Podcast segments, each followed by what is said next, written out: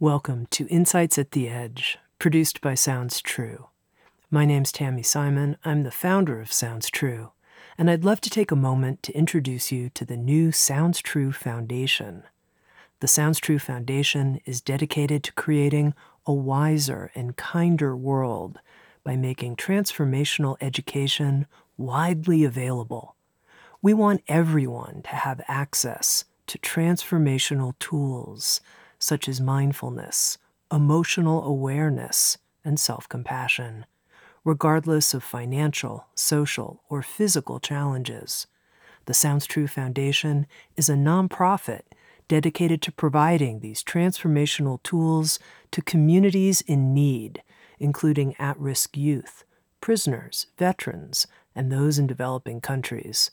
If you'd like to learn more or feel inspired to become a supporter, please visit SoundsTrueFoundation.org. You're listening to Insights at the Edge, and today my guest is author, artist, teacher, and magician Damien Echols. Now, this is not the first time I've been in conversation on Insights at the Edge with Damien Echols. Damien was a guest about five years ago, and I was all prepared to spend our time together talking about his experiences in prison. For those of you who aren't familiar, Damien spent 18 years in prison under a wrongful conviction of murder. Eight of those years were in solitary confinement. His story of his wrongful conviction was documented in a couple of films Paradise Lost, West of Memphis.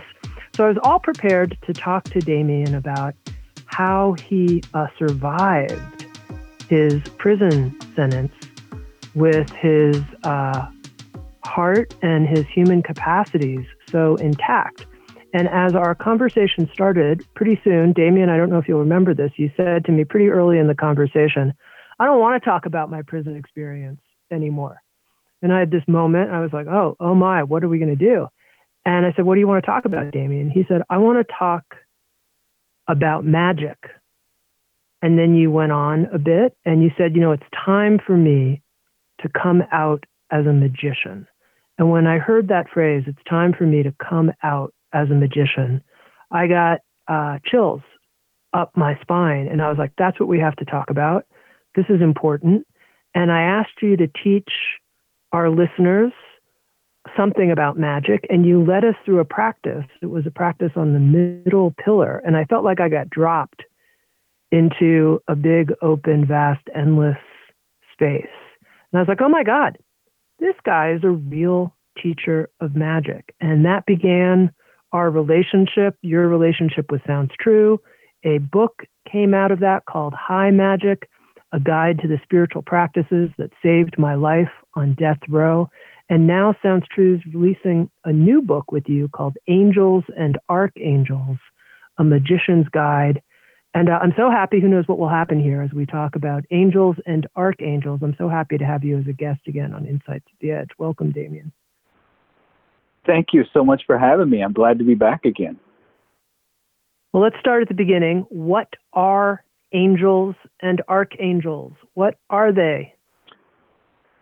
Oh, well, think of it. I had a friend one time, and I thought this was one of the most apt descriptions I've ever heard of of what angels are and sort of the difference between archangels and angels. Uh, but he, a friend of mine, described angels as the litter of the universe.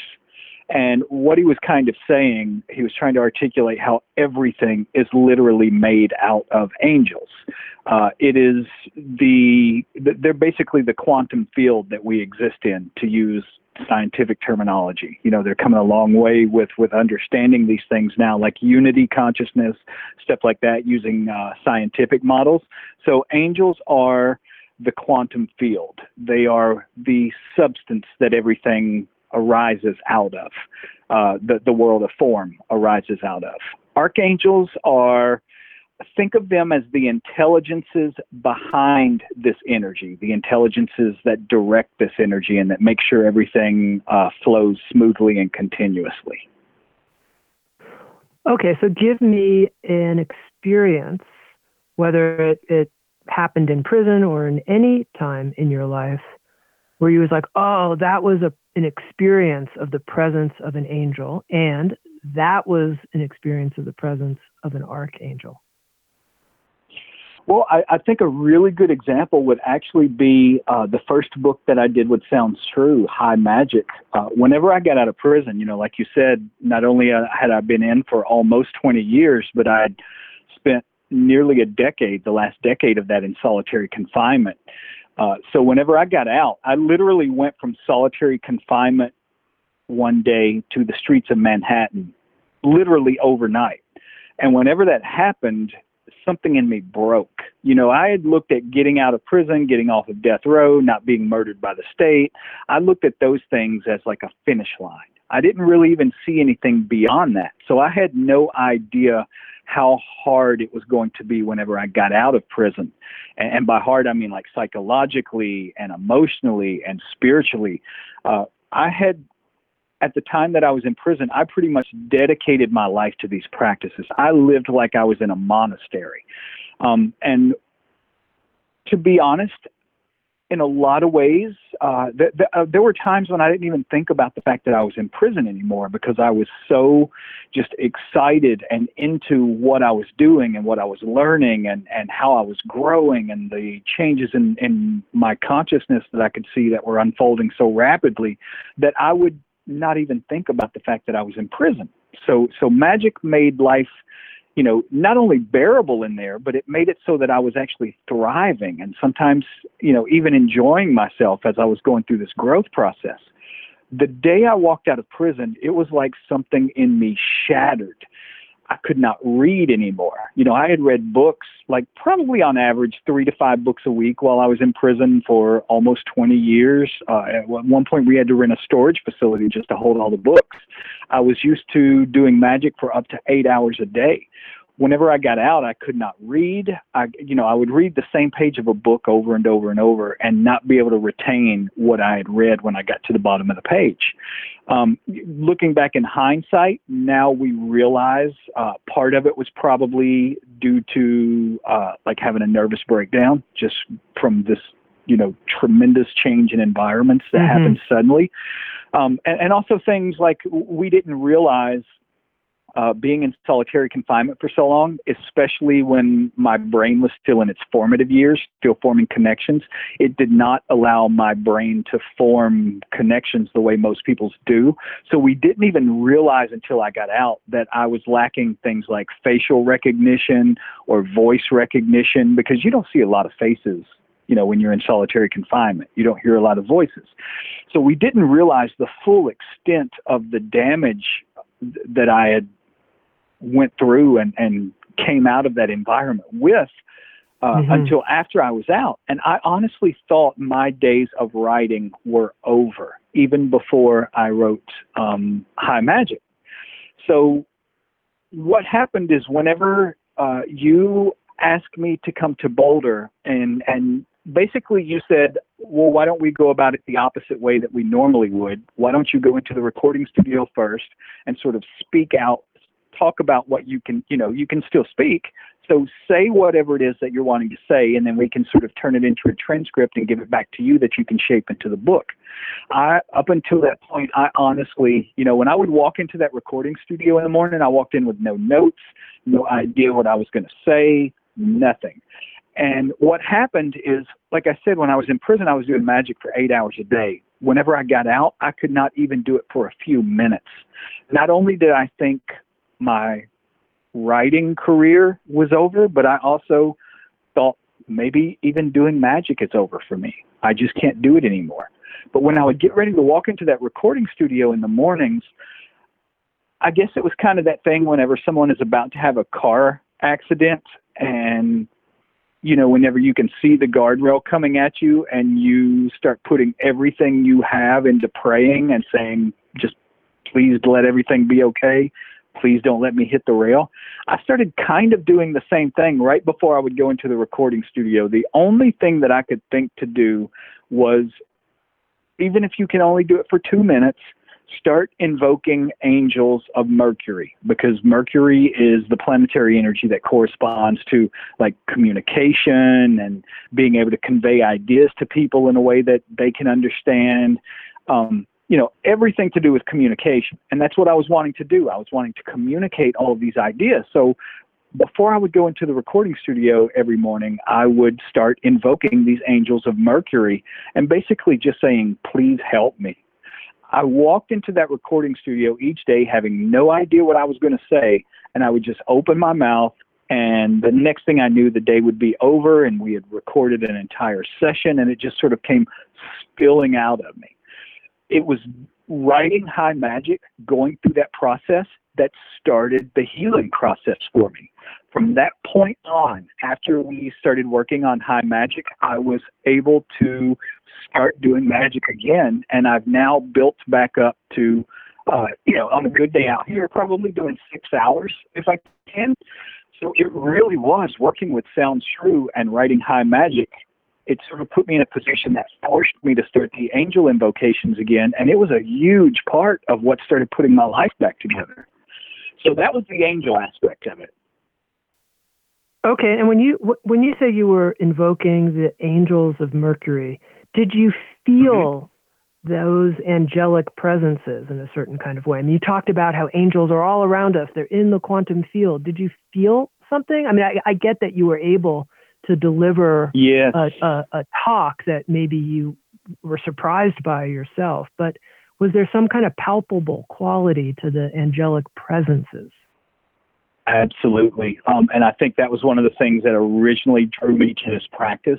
You know, not only um, did I practice magic while I was in prison, but at, at one point I also received ordination in the Rinzai tradition of Japanese Buddhism. And I would sit Zazen meditation for hours a day for several years at a time. And I honestly felt like I didn't get a great deal out of it it just wasn't a practice that was suited for me, I guess.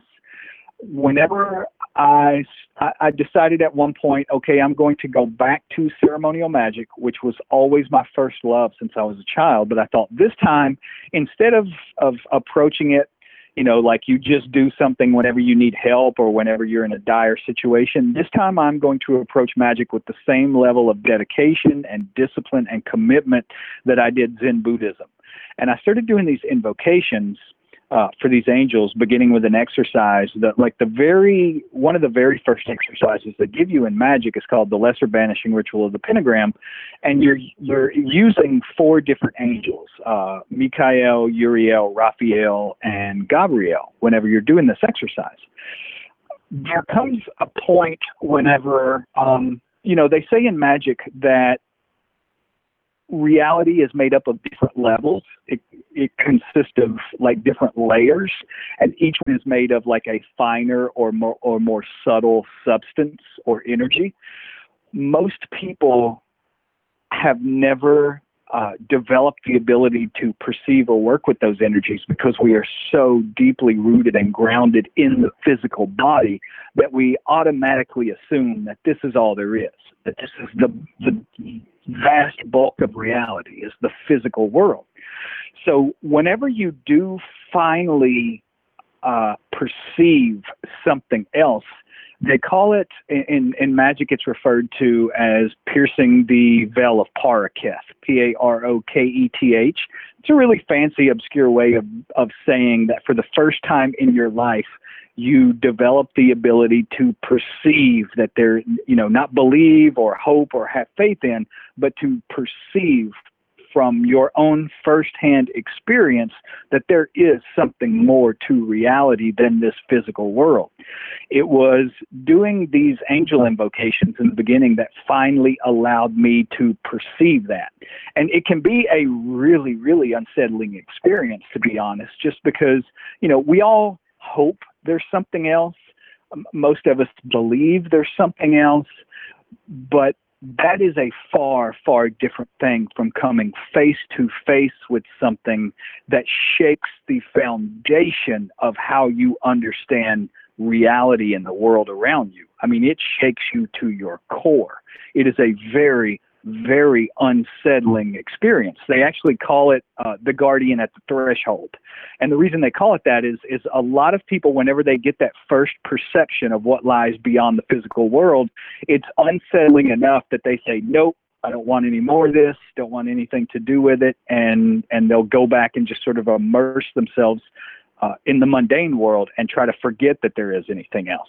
It, it usually either does that or it does the exact opposite and sort of makes you ravenous. You want to see, well, you know, if I can perceive this, if I experience this, then what else is there out there that I can that that's possible that that I've never been taught about in school or in society or anything else. So I started uh, being able to perceive these figures. I would say within three months of actually doing these practices. Um, and, and the only way I know how to describe it, this is why in the Bible, every single time an angel appears to someone, the very first thing it says to them is "Be not afraid," because it is a very very rattling experience. Uh, you know, you and and no one can help you. It's not like you can go to someone and say, "Hey, I'm I'm experiencing something." Uh, and I need help finding out if this is real or if I'm losing my mind here.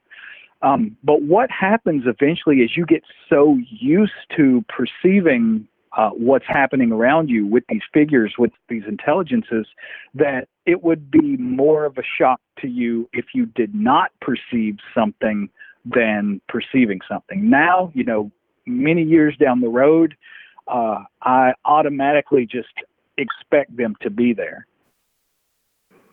Okay, well, the, the example you gave of coming into the Sounds True studio and invoking the angels of Mercury didn't sound that scary or unsettling to me. Did have you mm-hmm. had any face-to-face angelic encounters that were unsettling for you? That that were scary? I think the very first one, and, and, I, you know, I think that's one of the benefits to working with angels. Also, is energy and the quantum field tends to respond to us in the way that we expect to respond. So we sort of have, you know, in Western culture, all of these ideas and associations that automatically go along with angels. You know, for example, they're they're benevolent. They're not going to harm us. They're going to do things that work out for our good. Uh, so I think that's one of the reasons in magic that angels are one of the first things that you're introduced to, uh, because it is a really safe, um, effective form of magic that allows you to to see what's possible. You know, sort of wading into the kiddie pool a little bit, if you will. Um, but the very first time, yeah, I, like I said, I had been doing these invocations for probably three months before I perceived anything for the first time. The very first time I ever realized something is actually happening here. You know, this isn't just visualization. This isn't just mind games. This isn't just me hoping. Suddenly, with all of my being, I was going through the process just like I did every day, and suddenly I knew and felt to the core of my being something is here, something is present. And the only way I can articulate what it was like, what it, the way I perceived it, whenever I say I see something, I'm not talking about with my physical eyes. You know, Rudolf Steiner, uh, if you're familiar with some of his work, talks about how we have sensory faculties within our energy system that correspond to uh, our senses in the physical body. So whenever I say I'm seeing something, I'm not talking about with my physical eyes. I mean with whatever sensory organ it is that we possess in our energy bodies that serves the same function, allows us to perceive these energies the same way our eyes allow us to perceive things in the physical world. I think part of doing the exercises of magic is to get those faculties up and running. I think the angels were probably there from the very first time I started to invoke them, but I was not able to actually perceive them, experience them, feel them, see them, however you want to say it, until those faculties had gotten strong enough. So when I'm doing this, the only way that I can describe it is I realized I suddenly was looking at what I can only describe as two black triangles. Um, there were no facial features, there were no limbs, there were no wings, there were no halos, but I knew to the core of my being that this is what I was invoking. That's what I'm looking at. The strange thing, years later, I can't even remember who it was uh, that said this, but I was looking through someone's work and they said that if humans could perceive angels as they truly are, the closest we could come to perceiving them would be uh, geometric patterns. And that's exactly what I had seen. I had seen triangles. Can you help me understand that? Why a, a, geometric pattern would be an accurate representation of an angelic presence? You know, to be honest, I, I can't because there is a lot of things that I don't understand just due to my own um, lack of education. Uh, you know, for example, I dropped out of school when I was in ninth grade. Uh, I never even graduated high school, so I don't have any uh, understanding of things like you know subjects like higher math like calculus and trigonometry and and all those sorts of things the pythagorean theorem and all of those things in some way or another play a role uh, within this angelic world. Uh, you know, it dates all the way back to ancient Samaria, ancient Sumer, which is where the very first depictions of angels and archangels ever came from. You know, thousands of years before the Abrahamic religions would ever come along, they were portraying these same things back then. And these were a people who were using, you know, just for example, the Pythagorean theorem. They're they're using the Pythagorean theorem thousands of years before Pythagoras is ever even born. We don't know why, we don't know what they were doing with it, but we still have the clay tablets where they worked out this process. They were also the people who gave us the 360 degree circle uh, because they were trying to portray the heavens on a two dimensional object.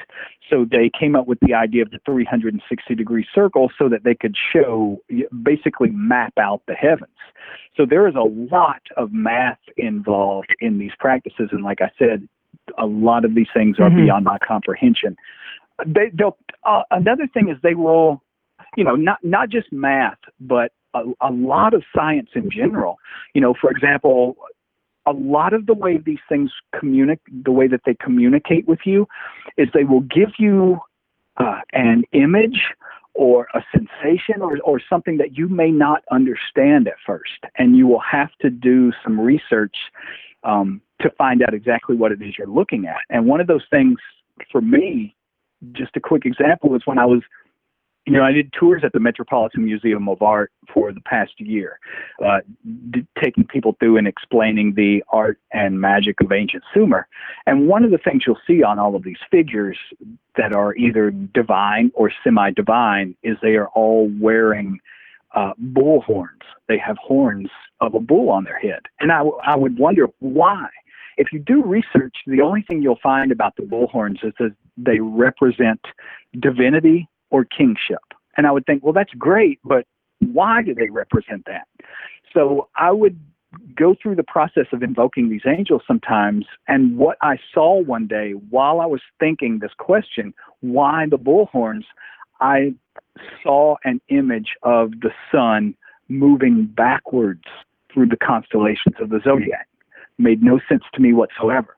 When I started to do research, I found that what I was seeing is what they call the precession of the equinoxes, which in order to understand this, and the ancient Sumerians did keep records of this, we don't know how they knew this because you would have to watch the sky for 2,150 years straight before you would see the sun begin to change into a different sign of the zodiac. And whenever it did, it would appear to be going backwards as opposed to the way it goes normally during our yearly uh, cycle. Okay, Damien, here's something that you've said so far that I'm still trying to understand. And I'd love to know mm-hmm. just from your experience, uh, which is the difference between angels and archangels. Because you've given us this example of mm-hmm. meeting with angelic presences. And I think the feeling I always had about archangels was they were like mega angels or something. They were like yes. bigger, yes. more powerful angels. But I, I'm not sure I really have a clear understanding here. Have you met an archangel, not an angel? And what's the difference? Yes. Usually they have to, to, to use you know human terminology. Archangels usually have much more defined personalities characteristics, traits. Angels function almost just like an intelligent kind of energy, almost like a flavor of energy, you know, whether it be earth or air or fire or water or one of the planetary energies or zodiacal energy. They are almost, um, they have just enough intelligence to carry out a task, but there's not a lot of personality there. Whereas archangels usually have much more of a defined, definite personality. Uh, and, and I don't know if that is inherent within them naturally or if they possess that just because more people believe in them, have faith in them, pray to them. So they're they're literally feeding these things their energy. You know, when you talk about things like Michael or Raphael or Uriel, you know, most angels do not even have names. You, humanity has never, you know, given them any sort of title or name. Archangels are usually the only ones that we have ever even given names to because they're the only ones with personalities uh, definite enough or defined enough for them to relate, for us to relate to them in that way. Okay, so I'm going to take a risk here. Let's say we wanted to invoke the presence mm-hmm. of an archangel right now, right now in this conversation, mm-hmm. right now mm-hmm. uh, for the benefit of our listeners, for the possibility that they could feel this potentially, some archangel presence that uh, could be helpful at this time. Uh, you know, helpful with uh, healing our hearts, with uh, healing what's happening in the world right now. Can you can you can you do that? Can we do that right now? Oh, absolutely. The thing is, it usually takes. Um, you're not going to be able to feel it at first because, like I said, you know, you have to get these faculties that are within your energy system up and running and start exercising them before you're usually able to, to perceive anything. But that doesn't mean you won't see results. Uh, you know, and in the beginning, also, people will wonder yeah, okay, I saw this result. I got what I was asking for. I experienced some sort of change, but would that have happened anyway if I wouldn't have invoked this angel? The more you do it and the more you see time after time after time that it works exactly right, it, it it actually happens, the more you grow to have faith in what you're doing and in these intelligences as well. So usually the, that's, this is one of the reasons that breath work is so important in both magic and other spiritual traditions. Because whenever you're working with, whenever you're using breath work, not only does your body take in oxygen on the physical level, but your energy system is also taking in chi or ruach or prana or energy, whatever you want to call it, on that etheric or astral level. So that is what we are using to shape and invoke the angel. We're using our breath. Breath provides the fuel, and we're using visualization. Visualization provides a kind of steering wheel, it shapes the energy. All that is really required is you essentially inhale, and you want to, as you inhale, envision that the light that you are inhaling or, or the breath that you are inhaling is not coming into your physical body, but instead it is expanding before you. As you inhale, you will see an angel expand before you. So if we're going to use healing, you would invoke, for example, the archangel Raphael. The name Raphael, the thing about the angels also is whenever you see the names that end in L, like Raphael, Michael, Gabriel, the, the, the L at the end means of God. So whenever you're saying an angel's name, what you are really saying is a formula. For example, Raphael literally means healing of God. So you are trying to invoke the intelligence that is behind the energy of healing. So all you really have to do is sit, take a few minutes to clear your mind, get centered, grounded, and begin breathing slowly and methodically, consciously. Whenever you inhale, you want to envision this angel expand before you. See it so big that it goes beneath your feet way up over your head and to either side of you so far that all you can see is a brilliant wall of yellow light expanding before you.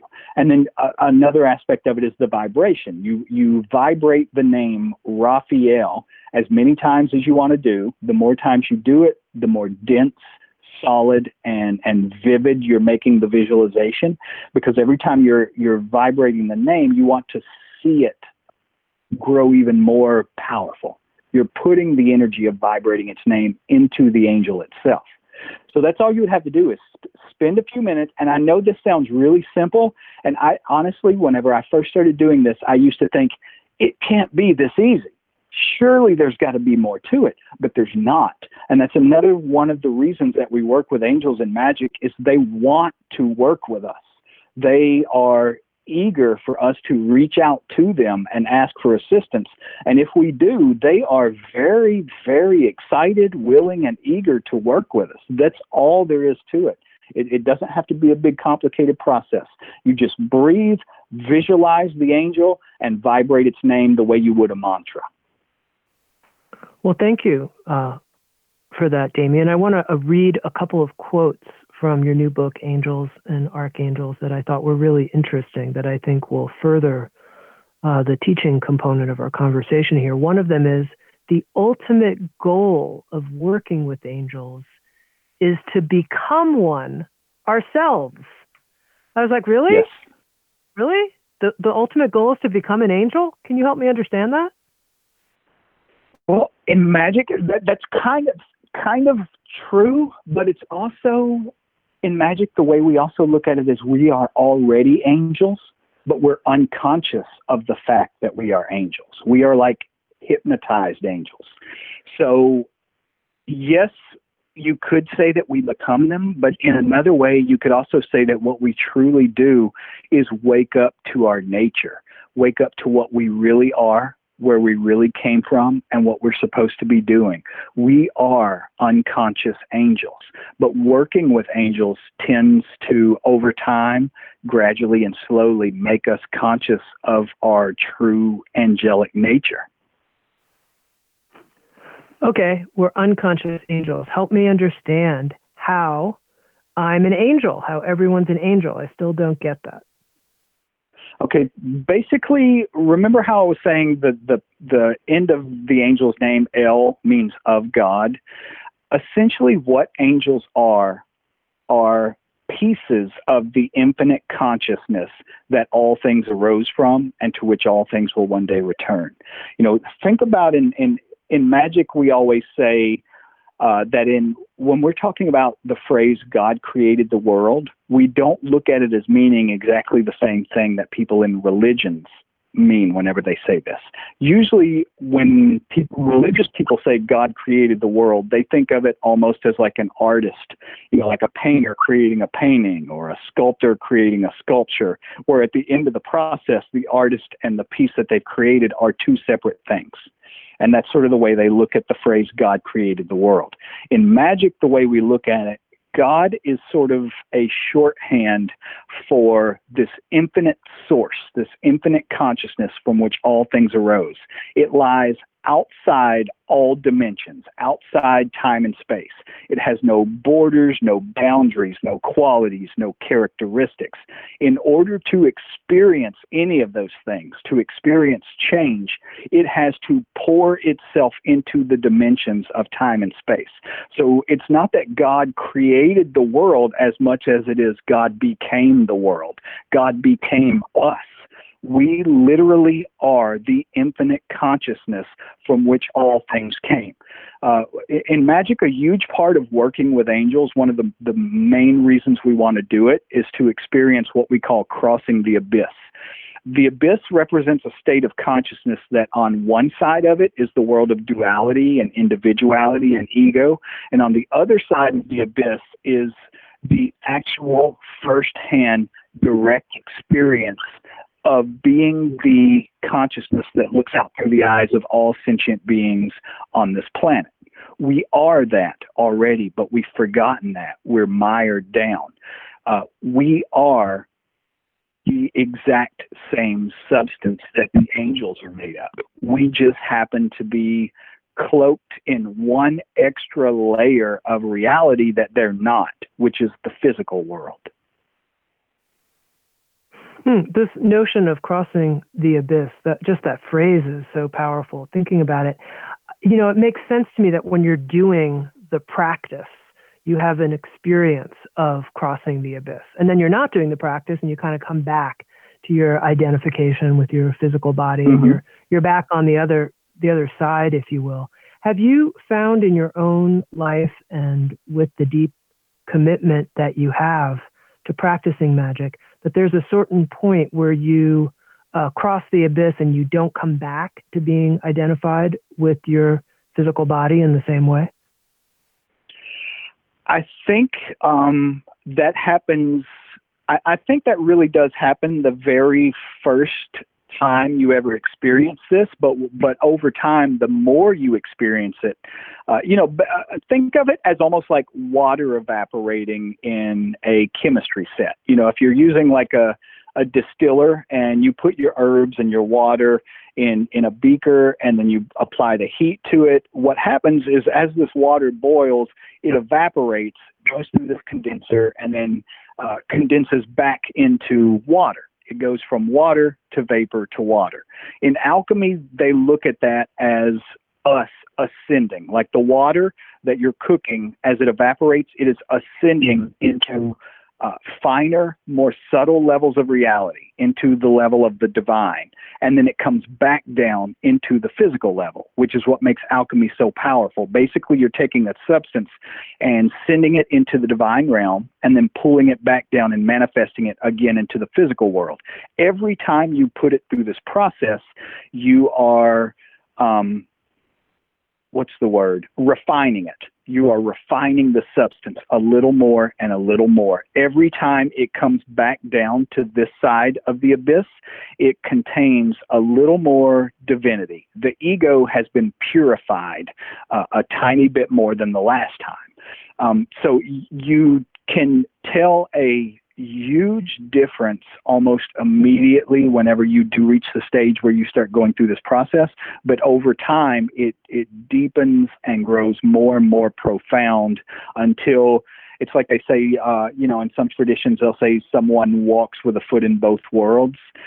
That's part of what our aim is when we're doing magic also to walk in the physical world to exist in the physical world while at the same time uh, constantly being aware of and using the energetic and divine levels of reality and doing everything you can to bring more and more of them into the physical world.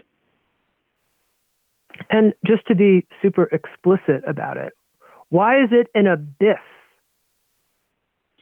Well, they say um, in magic, the way it's defined is essentially magicians go through three orders of learning or training or development. Uh, we separate them just to, to make it easy to understand into the first order, the second order, and the third order.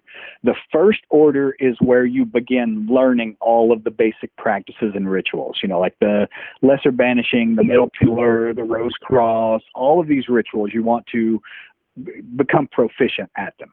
So that's the first order. The second order is whenever you take everything that you've learned, and by the time you go into the second order, this stuff should be almost reflex to you. You should know it forward and backwards. You start taking all of these rituals that you've learned that involve manipulation of energy in one way or another, and you start directing them towards the next step of the process, which in magic is called attaining the knowledge and conversation of the holy guardian angel, or the HGA for short.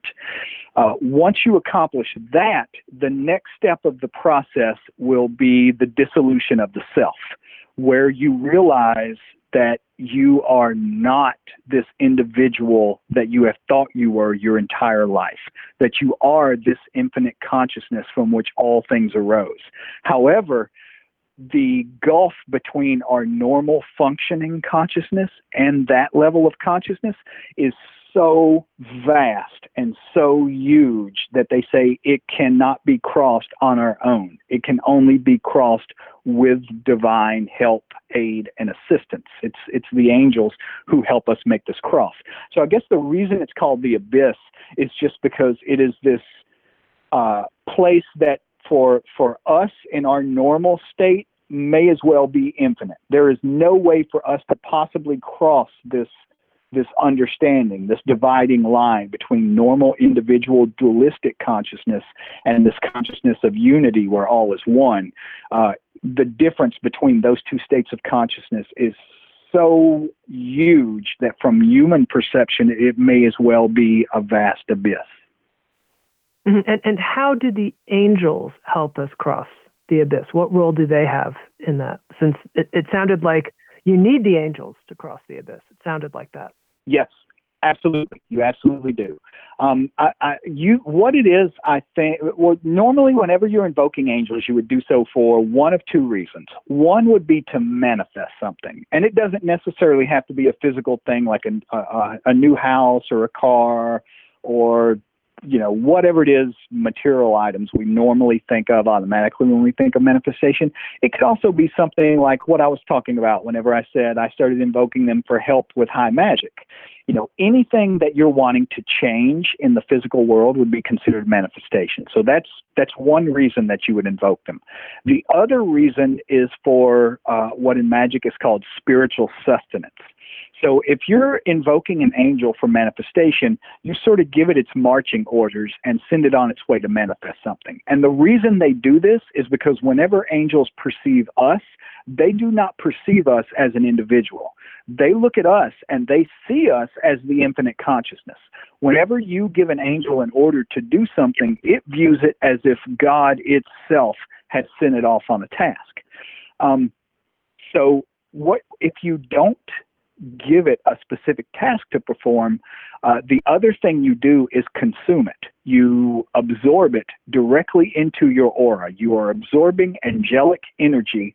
And it's like they say, you are what you eat. The more you do this practice, the more you absorb angelic energy, uh, the more you become like them.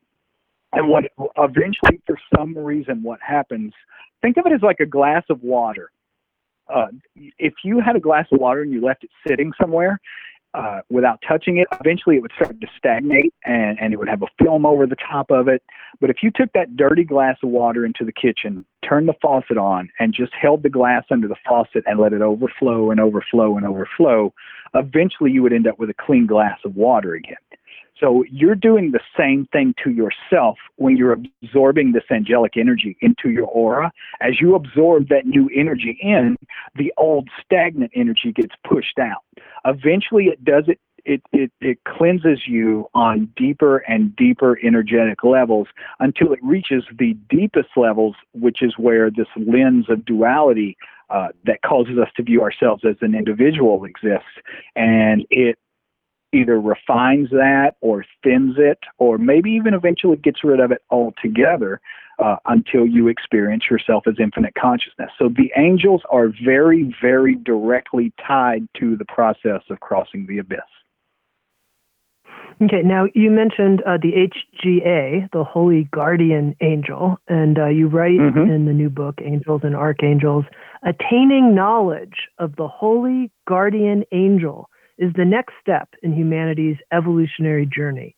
So uh, tell me about the holy guardian angel, and more so, uh, can you show me right now the holy guardian angel? Can you show it to me in my own experience? Can you point it out? Absolutely. Uh, what I, I, think also first, just to give you an idea of what that name, everything in magic is written in a kind of code. Keep in mind that magicians, up until very, very recently in time, have not written for lay people. You know, this stuff was not just meant for everyone. Magicians have traditionally written for other magicians, and this carries back all the way into things like the Bible. You know, the, the Bible, for example, is a book about kings, by kings, for kings. It is written in a kind of code where if you don't have the key, you're not going to be able to comprehend what you're reading, which is where you fall into things like people like literally believing that a talking snake led to, you know, the chaos that we see in the world around us. Um, you have to have the key to be able to decipher these things. The same, and that applies also to the traditional teachings of magic, like with the HGA. The HGA is a metaphor for the egregore that lies behind all of Western civilization and culture. It is essentially what we would call the God of the Abrahamic religions Islam, Christianity, and Judaism. It is the intelligence that is above even the angels.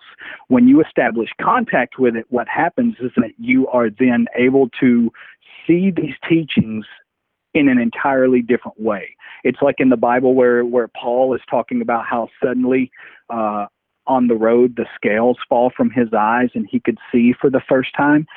That's what happens whenever you attain the knowledge and conversation of the HGA. You are finally able to understand this truth that lies behind not only uh, the metaphors of religion, but also the, the teachings of magic. You and egregore. I used a word. You don't hear this a lot in the in the English language, but what an egregore is in magic. Sometimes we say that if you create a, a packet of energy that you have programmed to accomplish a specific thing, like say manifest something, it's called in magic we call it a thought form a thought form is this energetic entity created by one person. An egregore, on the other hand, is a uh, packet of energy that will behave intelligently that is created by the belief, uh, faith, and energy of two or more people. Like when Jesus says, Where two or more are gathered, I'll be in their midst. So the egregore of the the God of the Abrahamic religions is this intelligence that is invested with the faith and belief of untold millions of people dating back to the dawn of human civilization in Mesopotamia. Whenever you establish an energetic link with this intelligence, you will be flooded with images, information, uh, things that you would have no way of knowing on your own. And that's what they're talking about whenever they say attaining the knowledge and conversation of the HGA. You are seeing what God sees. You are experiencing history, uh, religion, art, all of these things from the perspective of that infinite consciousness.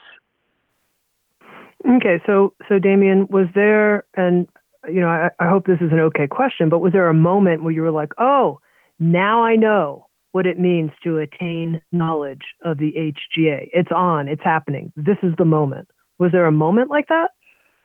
Yes, uh, th- there was, and it it began, uh, you know, I got to a point where after I could do magic again and started really dedicating myself to it, I would do it for hours and hours a day. I got to the point where I would only sleep for four hours a day. I would go to sleep at 10 o'clock at night and I would get right back up at 2 o'clock in the morning and start doing these invocations again for hours and hours at a time. One morning at about 2.30 in the morning, I was standing in my living room uh, and I'm going through this invocation process for I don't know how many times it was by this point, and I experienced what was what we call in magic the dissolution of the self, where what you your individual individual individuality what you have always perceived yourself to be suddenly disintegrates like a handful of dust thrown into the wind this is the very first step on on the process to attaining the knowledge and conversation of the HGA. Whenever I experienced that, I literally thought I was dying.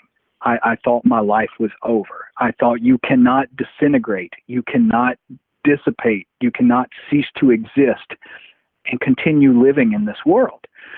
And it sounds like a scary thing, but to be honest, it was almost it was a absolutely beautiful thing. I used to, whenever it started to happen, I would walk down the streets of New York and look at all the buildings, and I would just be overwhelmed with this profound sense of gratitude, almost like I was saying goodbye to the world around me. And I would just look at the buildings and the architecture and the people who were passing me, and I would just think, I wouldn't think I'm sad that I'm leaving. I would just think I am so grateful that I got to come here and see all of this, experience all of this, because this world, you know, we, we tend in modern times to fall into this kind of uh, pessimistic thinking about the world is so bad and the world is so dark and all of this. In a split second, it didn't seem bad, it didn't seem dark, it didn't seem negative everything was just absolutely beautiful in a way that I had never been able to see before. Now, you know, it's interesting that you talked about this phrase knowledge and conversation of the HGA. Mm-hmm. The conversation part, as if it, there's some kind of active, ongoing exchange, a, yes. a speaking, and, and a listening. Yes. I just think that's really interesting. I don't know if you have more yes. to say about that. There absolutely is. You know, like I said, some of the stuff I had no means of knowing on my own. And even once I knew it, I couldn't comprehend it because, you know, I had a ninth grade education, uh, no you know no foundation in in higher math or or science or any of these sort of things so i saw a lot of things i was shown a lot of things given a lot of things uh, that i had to to learn you know it it forced me to learn not only an entire new vocabulary uh, but a new skill set. It it changed who I was and, and how I lived my life and how I saw the world uh, on a on, on on like the deepest foundational levels of being. And it wasn't it's not like it just happens like a one time thing. Whenever i did attain knowledge and conversation whenever i did establish that energetic link it um i'm trying to think of a way to articulate it it it, it uh it was nonstop you know, it was over. Like whenever you invoke an angel, the way I talked about in the beginning, when I perceived that very first one and how over overwhelming it was to the point that it, it was scary. This was like that multiplied by a thousand.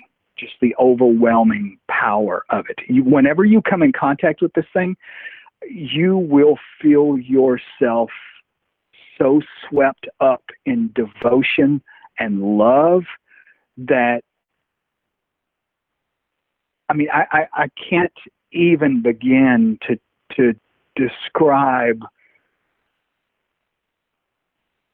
just just the depth and and the massive impact that this has on your life and it will it for me it continued in an overwhelming way like that for probably i would say a solid year probably a straight year, I was receiving a constant, nonstop download of information.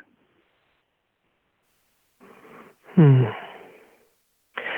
Now, uh, Damien, you used the word manifesting in terms of uh, invoking angels and archangels, that they can help you in manifesting. And uh, in the book, mm-hmm. Angels and Archangels, you talk about how your focus is 90% of your work with angels and archangels relates to spiritual sustenance and 10% for mm-hmm. material manifesting and and you don't make any uh, excuses that you know material manifesting is somehow lesser or you know should be looked down upon. You're like right there you know when when you need things go for it. But now here's what i want to a- ask you about that.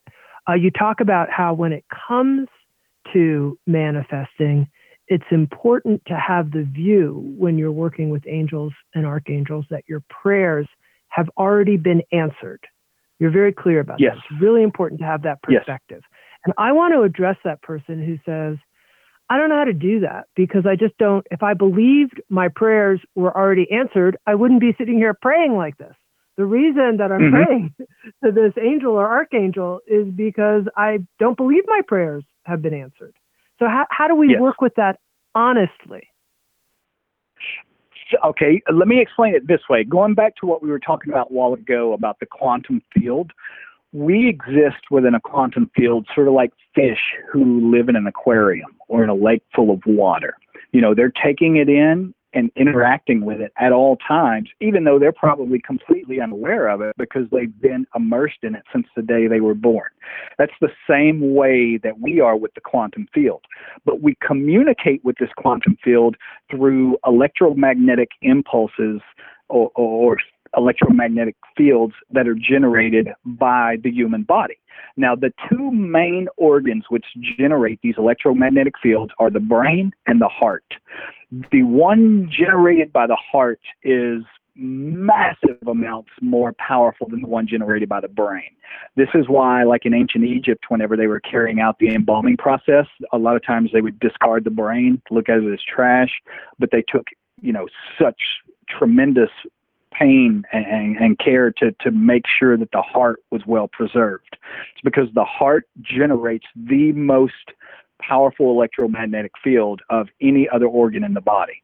So you know, in, in, the Bible, for example, whenever they were putting the Bible together, uh, Emperor Constantine left out 40 to 45 books of the Bible when he was putting together what he wanted it to say. One of those books was the Gospel of Thomas.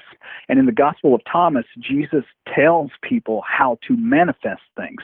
He says, whenever you ask for something in prayer, believe it is so, and it will be what he's trying to explain to people, what he's trying to say is for a second, whenever you're trying to manifest something, just take a couple of minutes and think about how you would feel if it had already come to pass.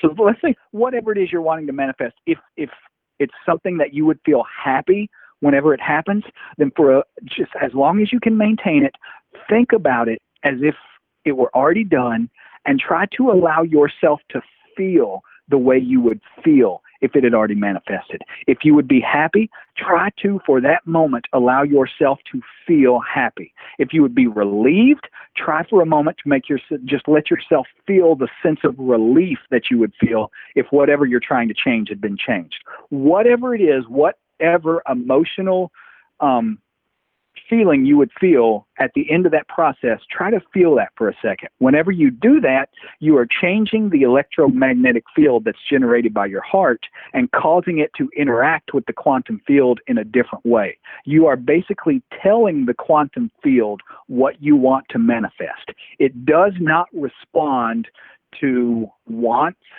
to needs, or any of that. It responds to these orders, these fields, this energy, and the visualizations that go along with them.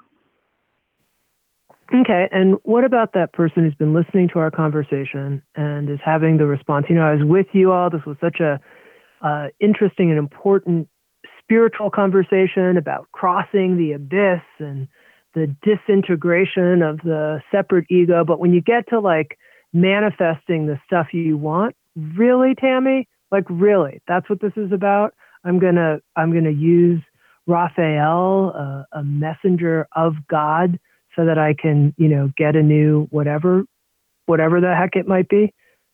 What what mm-hmm. will you say to that person who has that response? Usually, the first thing I point out is that all things work together for the glory of God. Not some of them, not most of them, not a few of them, all things. What this means is that the physical world that we inhabit is every bit as divine, holy, and sacred as anything that we would normally think of and apply that, that title to. So when you're trying to keep spirit and body together, you know, it's hard to focus on a spiritual practice. It's hard to focus on a magic practice if you're going to bed hungry at night or, you know, you're, you've got sick people in your family that you're having to take care of or you know you don't have enough space in your house whatever it is a lot of times we need things in the physical world before we can properly devote and dedicate ourselves to making progress you know in a, in a spiritual way. But the other thing the reason that i talk about a 90-10 rule uh, you know there is absolutely nothing wrong with anything in the physical world. It's not degenerate, it's not sick, it's not sinful, it's not evil. It's just another aspect of reality created by the same intelligence that created all other things. But the thing about the 90 10 rule that I found also is I always say, you know, focus 90% on spiritual sustenance on things like attaining the knowledge and conversation of the holy guardian angel or crossing the abyss or you know whatever it is that is, is part of the spiritual path what I have found, the reason I say focus 90% on that is because normally, if you do, you will find that your whole life starts to click into place and run in a way that it never has before. So you will need to do less and less uh, magic to manifest something because your life is automatically naturally falling into place and you're doing your will in the world. You're doing what you were put here for. You're doing what you're supposed to be doing. So you find as you go along, the more you do this for spiritual reasons, the less you have to do it for practical manifestation purposes. But there is nothing wrong whatsoever with the fact that you have a need in your life that you're trying to meet.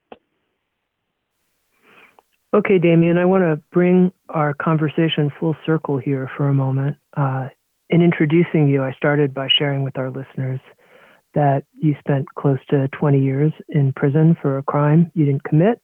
That was the time in which you read a lot of books about magic and started these practices and made all kinds of uh, discoveries. You've been on such a journey as a human. Now, here you're writing these books and teaching people about these practices, talking about magic as a Western path of enlightenment. How do you understand the weird, uh, we could say, winding path of your life when you look at it? Like when you look at it, how, how do you, how do you make sense of your own story? Well, you, when I look back on it, what I see now and what I try to explain to people now is that nothing happened to me. Everything happened for me. You know, when I was going through some of this stuff, at the time that I was going through it, I couldn't see down the road. You know, I couldn't see what what's going to be the fruit that this produces, what's going to be the end result of this or the end result of that. So a lot of times I would think this is just horrible. This is, you know, this is a nightmare situation that I'm trapped in.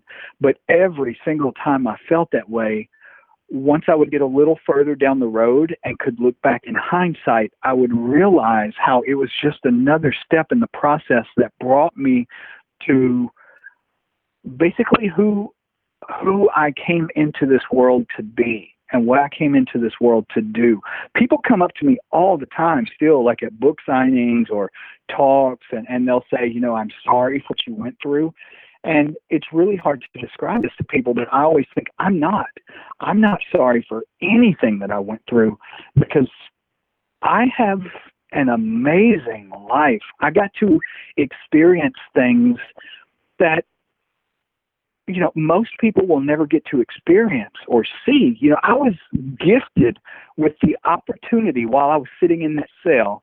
You know most people out here for example have to worry about things like going to work and taking care of their spouse taking care of their kids you know keeping their their lives up and running going out to the voting booth and voting going to the grocery store. I didn't have to do any of that I was gifted this opportunity to basically live like I was a monk in a monastery and dedicate my life to learning and growing. When I look back now, I honest to God, I, I would not, ha- I wouldn't change anything in hindsight that I went through or that I experienced, because I, I honestly think my entire life has been an amazingly beautiful gift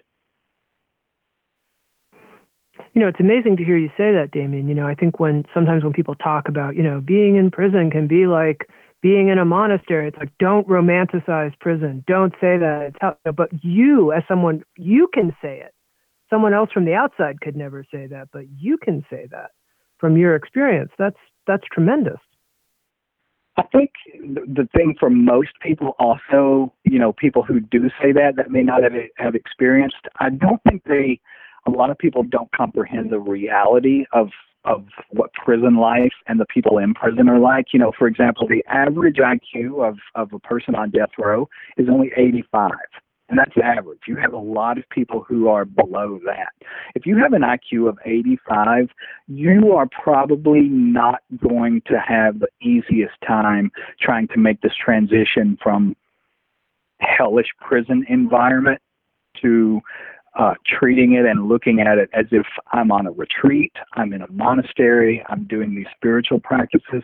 So I, I honestly think for most, I would say 99% of people that go into prison, it is probably a horrifying, horrendous, scarring ordeal that they will never recover from. Uh, for some reason, for me, it just worked out to be a blessing. Damien, what I want to end on is uh, what you write about in Angels and Archangels, a magician's guide, as the most profound words ever uttered in the history of magic. Here they are, as above, so below, as within, so without. And I wonder mm-hmm. if you can explain that, especially in light of what we're experiencing right now as a collective, where what we experience without, what we see in the world, seems to be that there is a you know pretty huge crisis period of transformation, God willing, that we're going through as a collective. How do you understand as above, so below, as within, so without, in the context of this time that we're in? Well, I think outwardly, the way I would probably say it or, or frame it is that we're going through a growing process. You know, there's a reason they call it growing pains.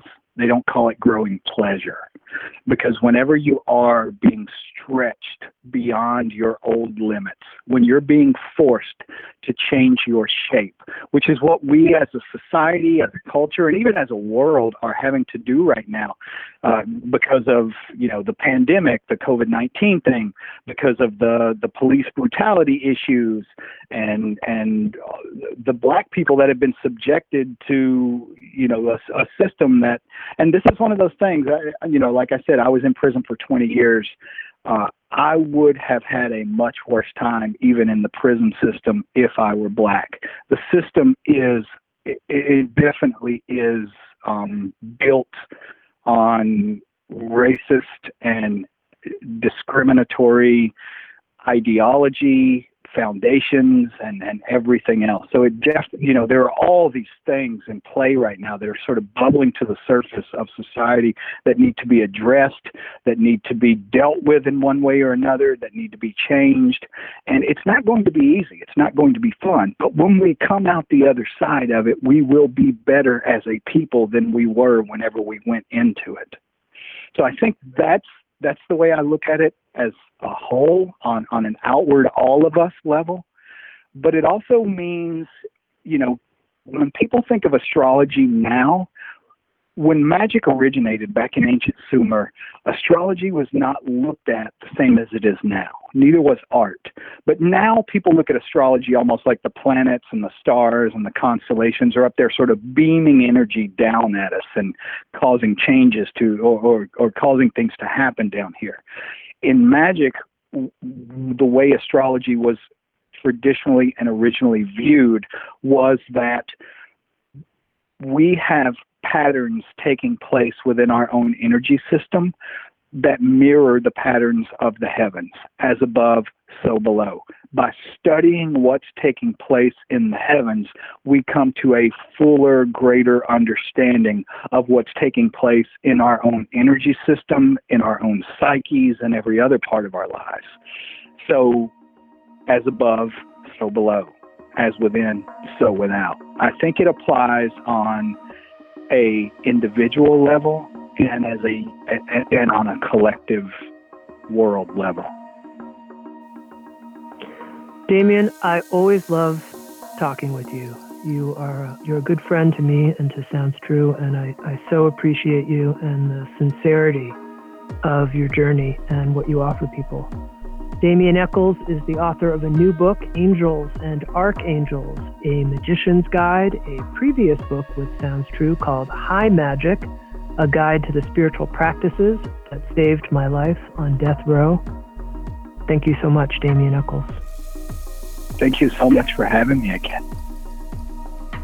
Thank you for listening to Insights at the Edge. You can read a full transcript of today's interview at soundstrue.com forward slash podcast.